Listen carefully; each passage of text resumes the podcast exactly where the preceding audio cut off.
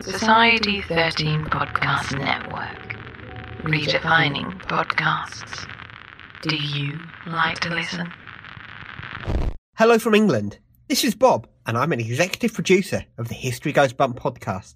This episode and the whole show are entirely listener supported, and without your support, the creators wouldn't be able to make this fantastic show. If you'd like to join me as an executive producer, check out the Support the Show tab at historygoesbump.com. So, on behalf of Diane and Denise, I can say thanks for listening, and if you just started listening, welcome.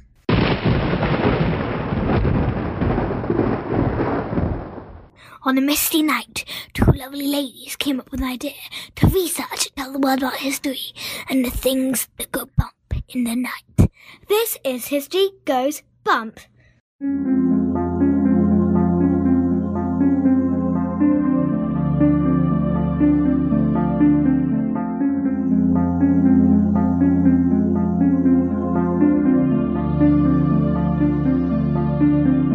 History tells the story of the world and of our lives.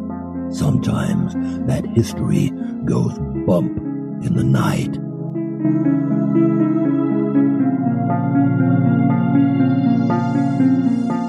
Broadcasting from the center of oddity and the supernatural in Central Florida, it's the History Goes Bump podcast.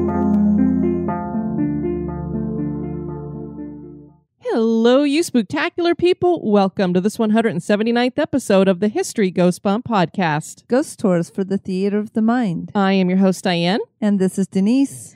Today, Denise, on this episode, we're going back to school. What if I don't wanna? Well, you're gonna. we're going to the University of California at Berkeley, and this was suggested, and we had research help from our listener, Kat. This university has a lot of innovation that has taken place there, a lot of protests, and a lot of hauntings happen to be happening there as well. So we're looking forward to sharing the history and hauntings with you of UC Berkeley. Also, on this episode, we are going to have the 10th installment in the third series of Tim Prasil's Spectral Edition. Before we get into that, we want to welcome to the Spooktacular crew Brienne, Hey, Brienne. Gina, Hello, Gina. Amber, Hi, Amber. Vicky with an I, Hello, Vicky with an I. Pratvia, Hey, Pratvia. Julia, Hello, Julia. Tyler, Hi, Tyler. Jeffrey, Hey, Jeffrey. and Rosie. Hello, Rosie. And now our moment in oddity.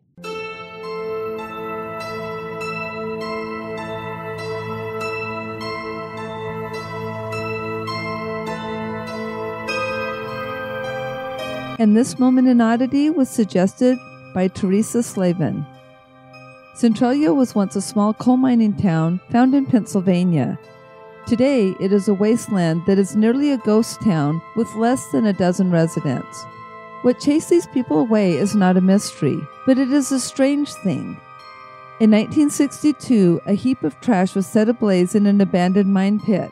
This was the town's landfill, and there had not been a problem with this practice. But on this particular day, a vein of anthracite coal was exposed, and the fire ignited that vein. The surface flames were quickly extinguished, but unfortunately, this is a vein that crawled its way through the earth, and the firefighters were unaware that the fire continued to burn underground. The fire burned into the coal mines, and holes were drilled into the ground to figure out where the fire was burning and to determine temperature. These holes provided oxygen, and as you can imagine, the fire was fueled further. For years, residents and others tried different methods to put out the fire. They flushed the mines with water and excavated as much coal as they could.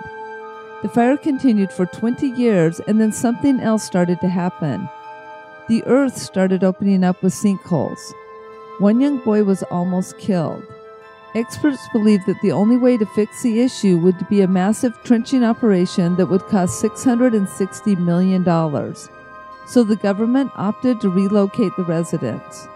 The fire continues to burn under 400 acres of surface area and it continues to grow. Estimates claim that it could burn for 250 years. The town is a virtual ghost town that people are detoured around, and modern maps do not include the town anymore. The fact that a city was destroyed by a fire that has continued to burn for decades below the earth certainly is odd.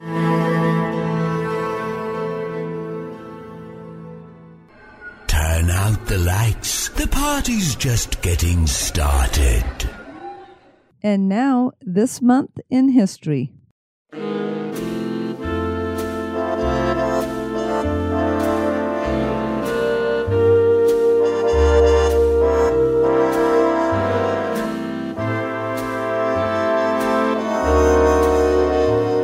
In the month of January on the 7th in 1610, Italian astronomer Galileo Galilei discovered four moons orbiting the planet Jupiter using a telescope he had made himself.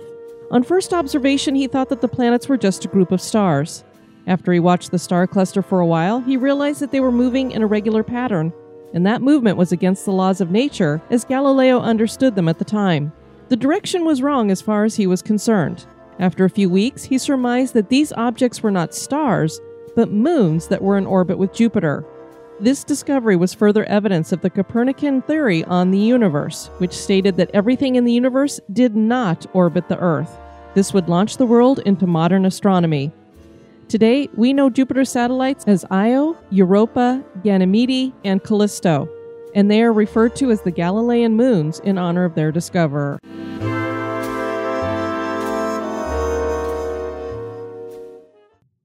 The University of California, Berkeley is a research university at its heart. Many discoveries and innovations have their origins at this university. From earthquake detection devices to nutrition to deep sea diving chemicals to prevent the bends to the atomic bomb to biotech and biofuels, all of these inventions were developed at UC Berkeley. The university was founded back in the 1800s and has played witness to decades of history. It is not only one of the top schools in America, but in the world. The university has known its share of controversy, and although the university most certainly does not embrace this, it is quite haunted as well.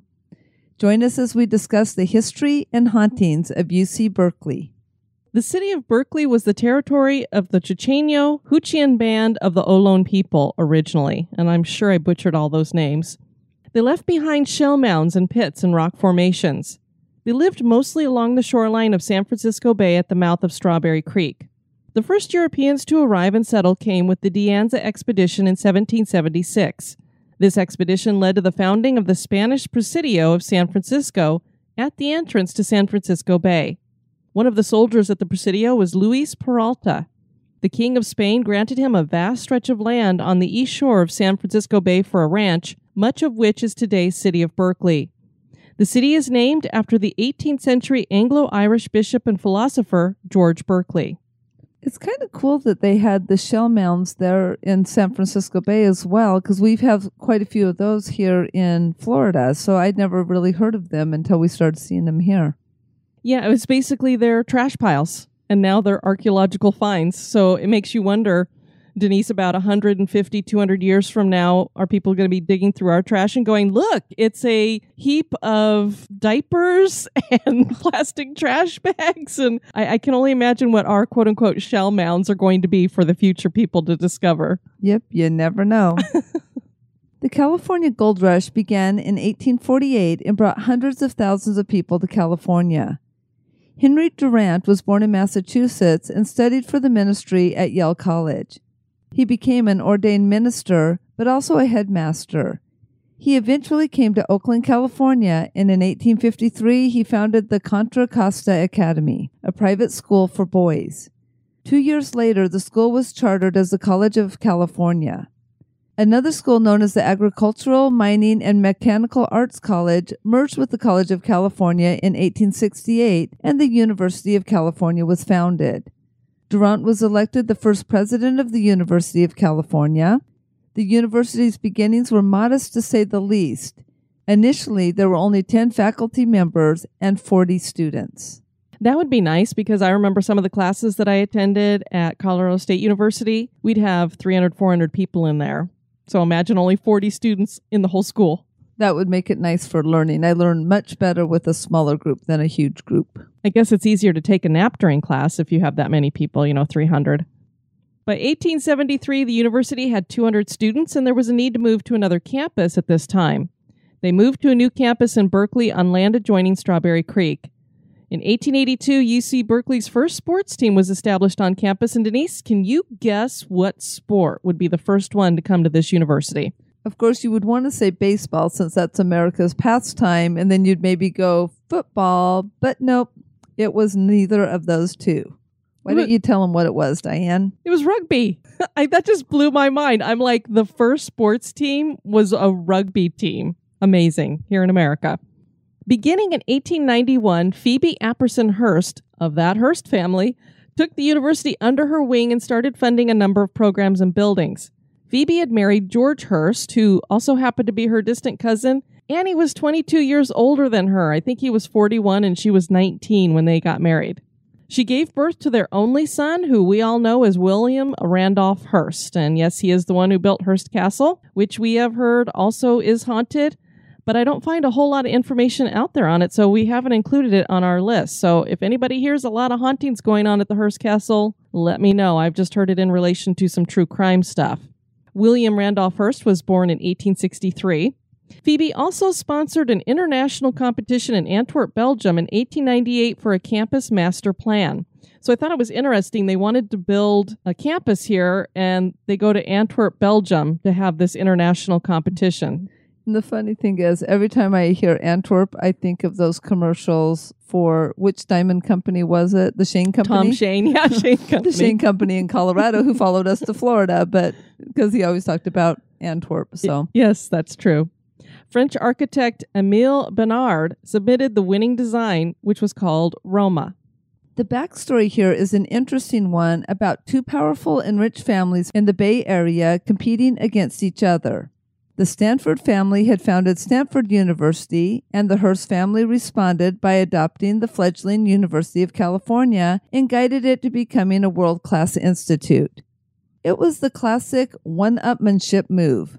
Emil Bernard did not like the culture of San Francisco, and he refused to revise his plan to fit the university, so he was replaced by fourth place winner John Galen Howard. Howard became UC Berkeley's resident campus architect he built in the Beaux Arts classical style. Characteristics included flat roofs, statuary and sculptures, arched windows and doors, and decorative garlands, balustrades, and pilasters. I'm sure our listeners who reside in San Francisco, and we know there are many of you. As a matter of fact, Denise, we probably have some people who are going, God, they do so many sites in California. It seems a little uneven. It's because our listenership is that uneven. Do you know, Denise, that over half of our listenership in America all comes from California? I had no idea, but I do know that we have five ambassadors in California, four in just the Northern California area alone. The other day, I was looking through our stats because I just like to check it out every so often and geographically see who's listening in what countries. And I thought, you know, I don't really look at America and see what the breakdown is there. And when I looked, California was number one and it had about 50% of the listenership there. So I'm guessing we should probably really seriously be starting to consider a trip out to Cali. yeah. And so that's why we have more sites in California because we have more listeners who suggest more places. So there you go. But I'm sure a lot of them probably do not like the fact that this French architect did not want to come and help design the university campus because he didn't like the culture there. I'm not sure exactly what culture he was talking about. He doesn't like chocolate. I don't know. It was the late 1800s. So, I mean, it's not like hippie power was going on or anything back then. So, I'm not sure what he was, you know, upset about. You never know. It could have been like Victorian hippies. I think it was just a stuck up French guy, but there you go. There you go. Howard designed much of the classic historic buildings on campus, and most of them are listed on the National Register of Historic Places. These included the Hearst Greek Theater, the Hearst Memorial Mining Building. Do you see a theme going here, Denise, with the Hearst? Doe Memorial Library, California Hall, Wheeler Hall, LeConte Hall, Gilman Hall, Haviland Hall, Wellman Hall. And now we have a strain going on with the Hall family. Sather Gate. did he stop. Just stop. Sather Gate, the Sather Tower. I hope that's how you say it. It's either Sather or Sather. I'm not sure. Now, this tower was inspired by St. Mark's Campanile in Venice, which that, we know very well. Yes. Not only do we see the miniature replica every, almost every week when we go to Epcot, but we also saw the real one twice, twice. in yeah. Venice. And we actually went up in it the second time. Northgate Hall, Dwinelle Annex, and Stephens Hall. In 1919, a southern branch of the University of California was opened in Los Angeles, which began the expansion of the university in a statewide system that now includes 10 campuses across California. So when you say the University of California, that's why you have to specify what city because there are so many of them. I believe my dad went to the one in Irvine. Berkeley faculty started something new on the campus in the 1920s by establishing an academic senate, which gave them an unprecedented role in the governance of Berkeley's campus. It was described as a faculty revolt, but it is a tradition that has kept the faculty independent and outspoken. The 1930s was another time of diversity and expansion with the opening of the International House. John D. Rockefeller Jr. funded the construction, and soon thereafter, the University of California enrolled nearly 10% of all international students in the United States. This was the first coeducational residence west of the Mississippi and housed men, women, foreigners, blacks, and whites under one roof. It was not a popular move, and many objected. By 1942, the American Council on Education ranked UC Berkeley second only to Harvard University in the number of distinguished departments. That's pretty big. Wow. The innovation coming out of UC Berkeley was amazing, and it still continues to this day. A device to create cleaner smokestack emissions that is still used today was developed in 1907. Vitamin E was discovered in 1922. Berkeley chemist Joel Hildebrand formulated a mixture of helium and oxygen for deep sea diving that would enable divers to explore deeper than ever before without experiencing the bends in 1924. Using iodine to diagnose and treat hyperthyroidism was developed here as well. Denise, that pertains to me because I was diagnosed with hyperthyroidism almost I don't know, 15 years ago, and they used radioactive iodine to treat that and basically kill my thyroid. Yep. So Diane glowed for a bit. For three days, Denise said I was radioactive. Well, it was fun, actually. Little side note, rabbit hole or whatever, is that a lot of our friends, instead of calling and saying, How's Diane doing? Is she okay? They were like, Yeah, I saw a glow up north and so, thought I'd check in on Diane. And they were singing songs to her like the song radioactive and so they were very compassionate of her nutrition science got its start here and speaking of food little fun fact fruit cocktail was created at uc berkeley by william Cruess. so I, I, had no idea denise that fruit cocktail ad actually had to be created and i'm not sure what happened i don't know if it was like a reese's peanut butter cup or somebody was walking down with a maraschino cherry and somebody else with some pears and peaches and bam they all hit each other and there you had it fruit cocktail. And somehow william Cruess was right in the middle of it and said hey this tastes kind of good. Let's market it. There was also the flu vaccine.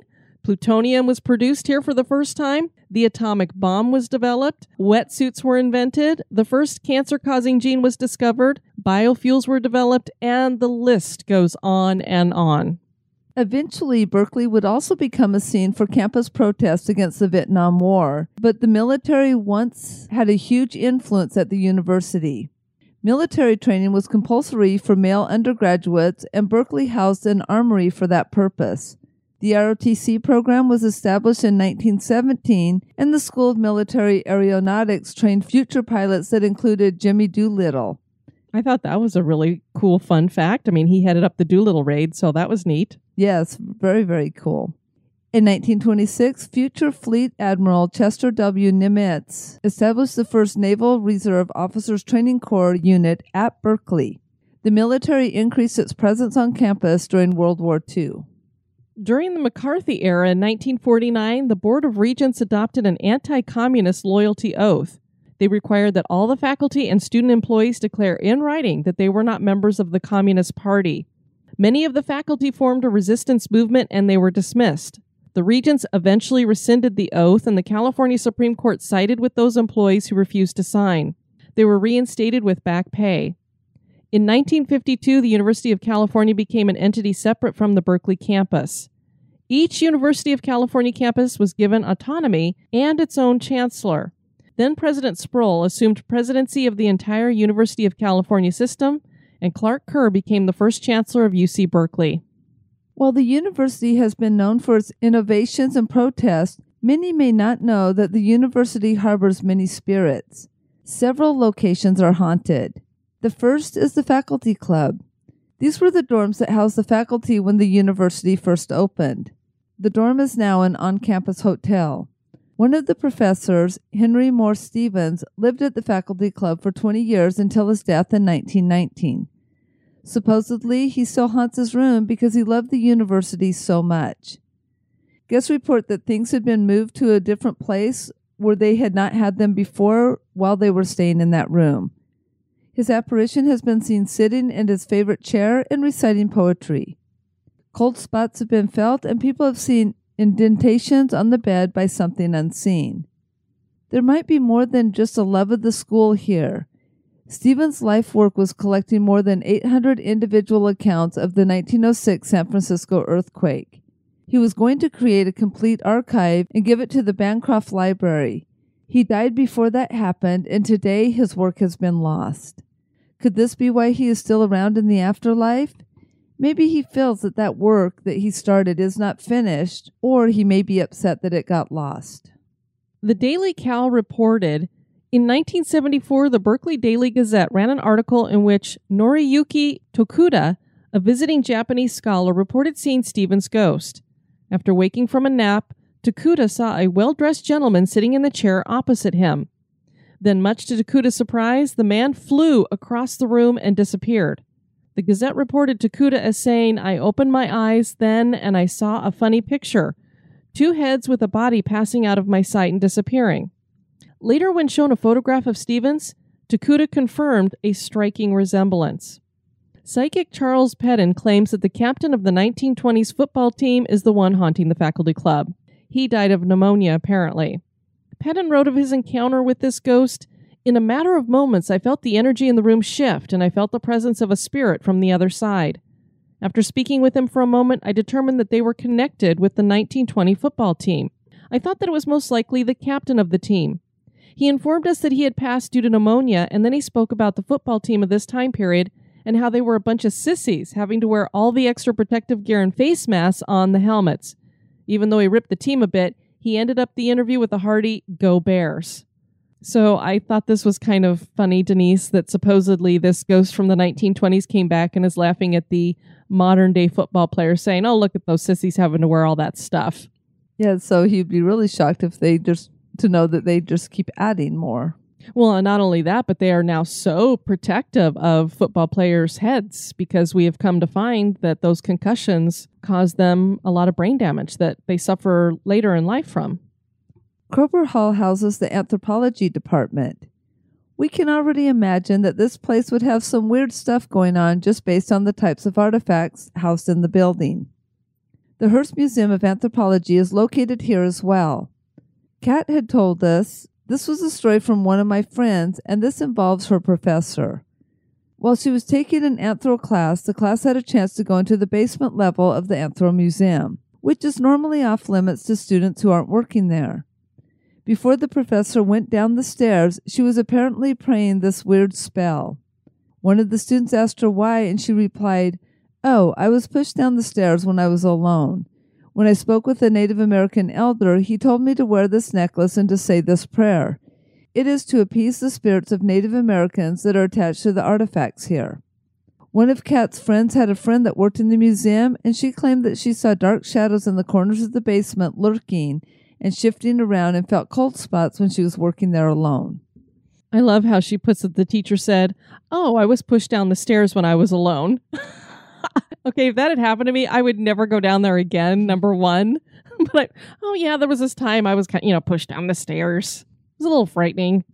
Barrington Hall is privately operated student housing, but initially it was a student housing co-op when it opened in 1935.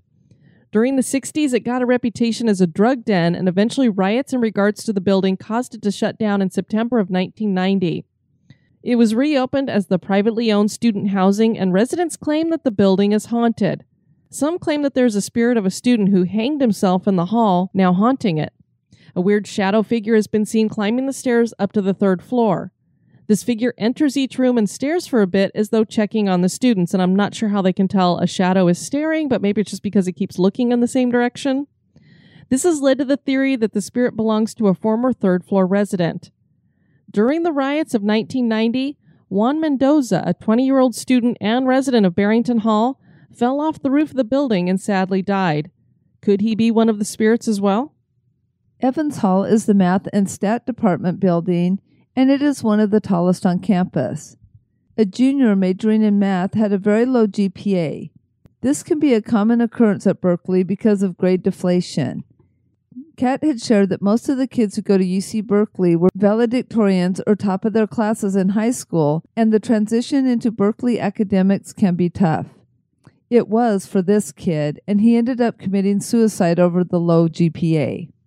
When you're studying math on the basement floor of Evans Hall alone in one of the classrooms and you get a problem wrong, you will hear an insult that will tell you that you got the answer wrong and it will tell you the correct answer.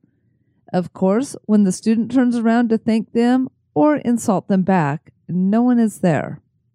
The Hearst Gym is a location where has felt weird and uneasy. The reason could be that in the 1960s, the remains of about 12,000 Native Americans were dug up on campus and stored in Hearst Gym under the swimming pool. The basement apparently has cabinets and drawers full of these Native American bones. The building has haunting experiences that range from flickering lights to feelings of unease to strange tapping noises. The university has tried to return the bones to their tribes of origin, but the process has been slow and arduous, and it is felt that the spirits of the natives that are restless will be sticking around until they are at rest. Then there's Sather Tower, which resembles the Campanile in Venice. This is the most famous structure on campus, and it has been a spot for suicide, at least until the anti suicide bars were put up. Inside the tower are 61 bells that make up a full concert carillon with bells ranging in size from 19 pounds to a 10,500 pound one called the Great Bear Bell. The Great Bear Bell has carvings of bears as well as the constellation of Ursa Major. It is rung once an hour. Sather Tower is the third tallest bell and clock tower in the world, standing at 307 feet. It was built in 1914 and opened in 1917. The observation deck at the top is where two people committed suicide by jumping. Richard Safire was the first to jump in 1958. He was a retired attorney who had relocated from Chicago. Instead of going to his psychiatry appointment, he climbed the tower and leapt to his death. The other was a man named John Patterson, who was a 19 year old sophomore at the university. He jumped in 1961. It is Patterson's ghost that people claim haunts the tower. His apparition has been seen in the tower and around the grounds.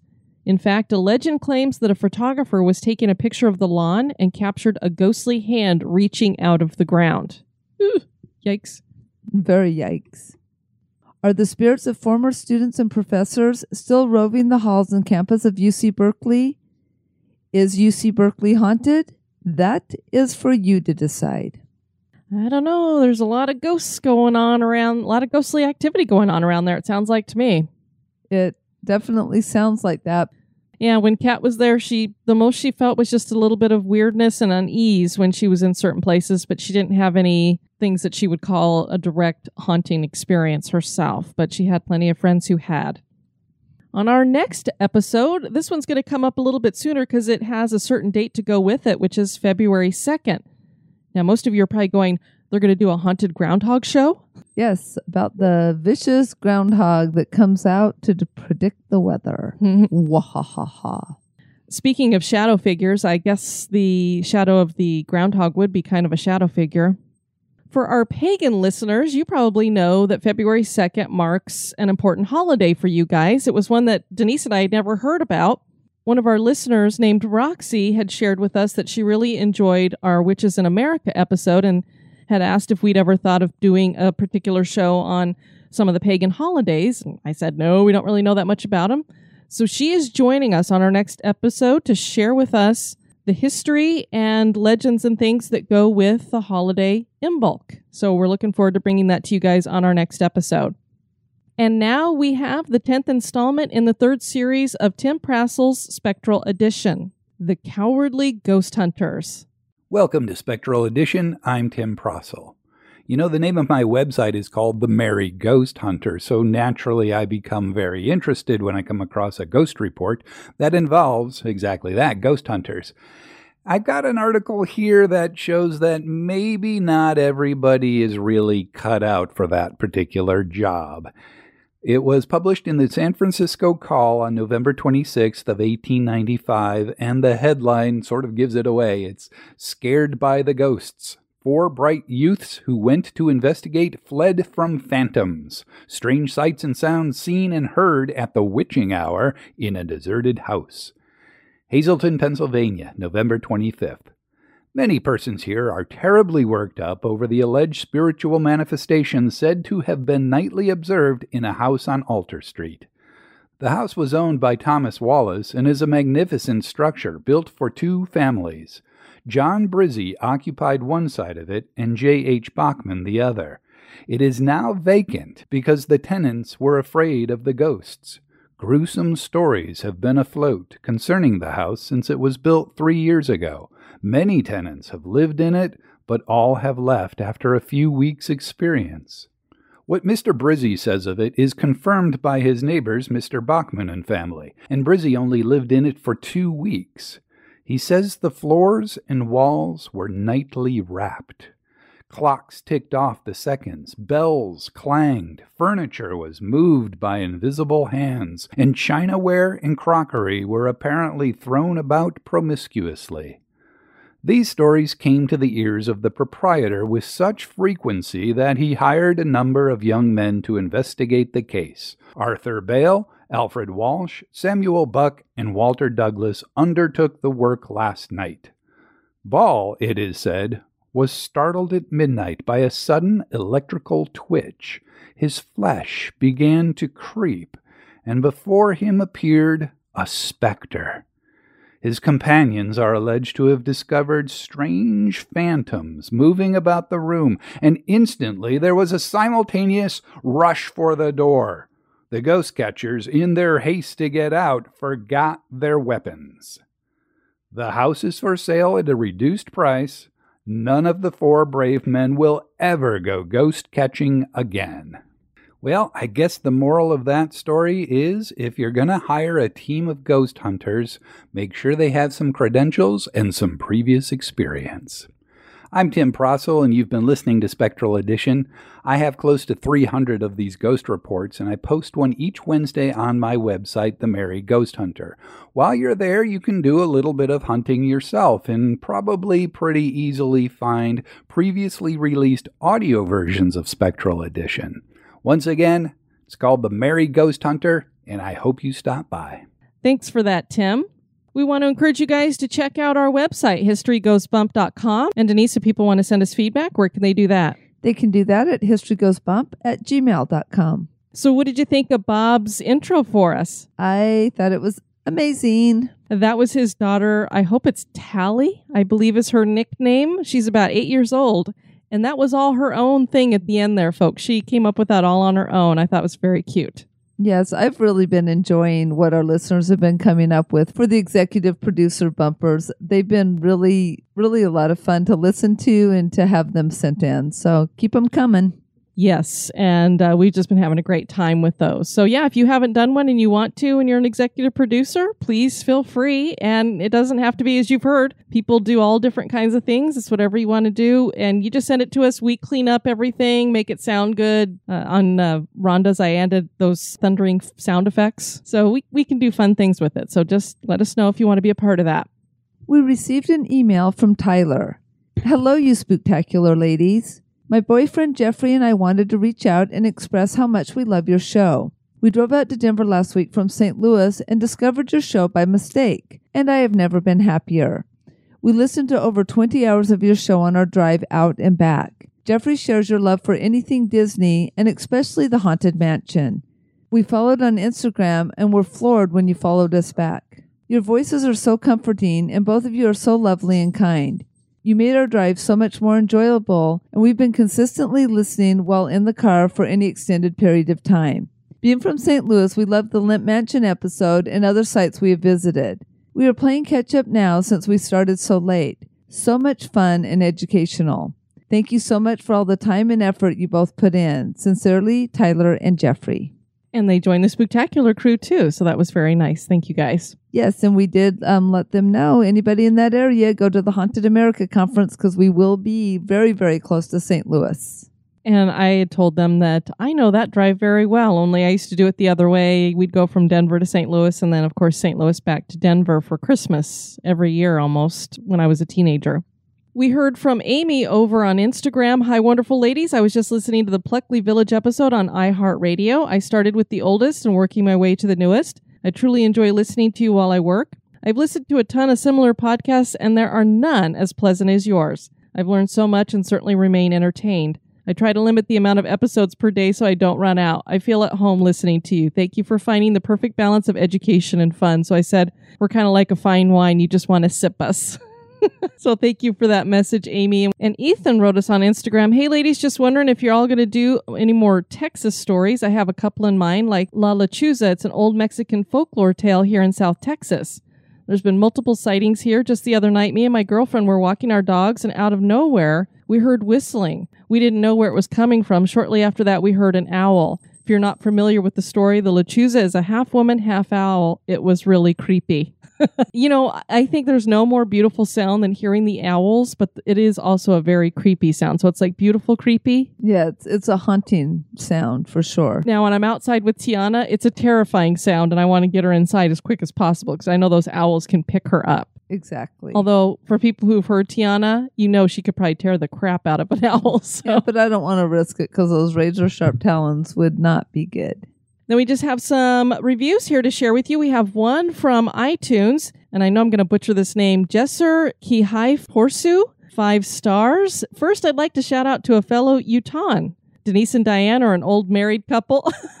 Great. We're an old married couple, Denise. You're old. Well, we are an old married couple, so I guess the truth, it's the truth. The truth sometimes stings just a little bit. Who do well researched reports of places that are presumed to be haunted. These ladies are so sweet. It's like they welcome you into their house for iced tea and cookies while talking about ghosts. Keep up the great work, ladies, and look out for those old married couples that invite you in for cookies. We could be trouble.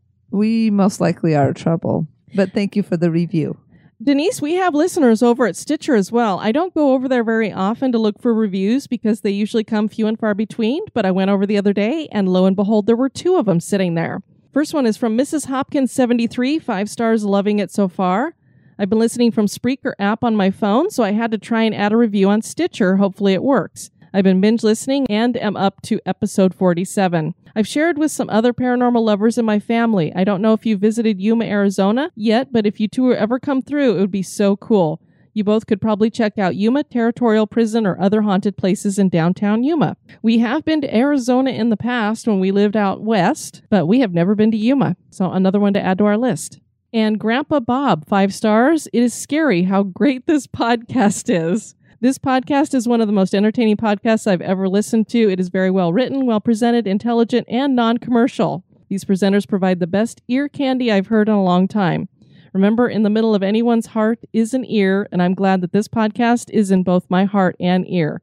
Keep up the great podcasting and make 2017 a year to remember. Well, thank you so much for that. That's very sweet. I love that. We want to thank you guys for listening to this episode. I have been your host, Diane.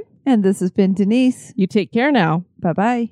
This episode has been brought to you by our executive producers. We'd like to welcome new executive producers, Marianne Skybenis, and I hope I said that right. Brianne Barr or Barry. I'm butchering these names. I'm sorry. Gwen Cohen Brown, Tyler Can, and Aaron Byrne. Thanks. Have a spooky experience that occurred at an historic location? Want to give us feedback or have a suggestion for the show? Share it with us at historygoesbump at gmail.com.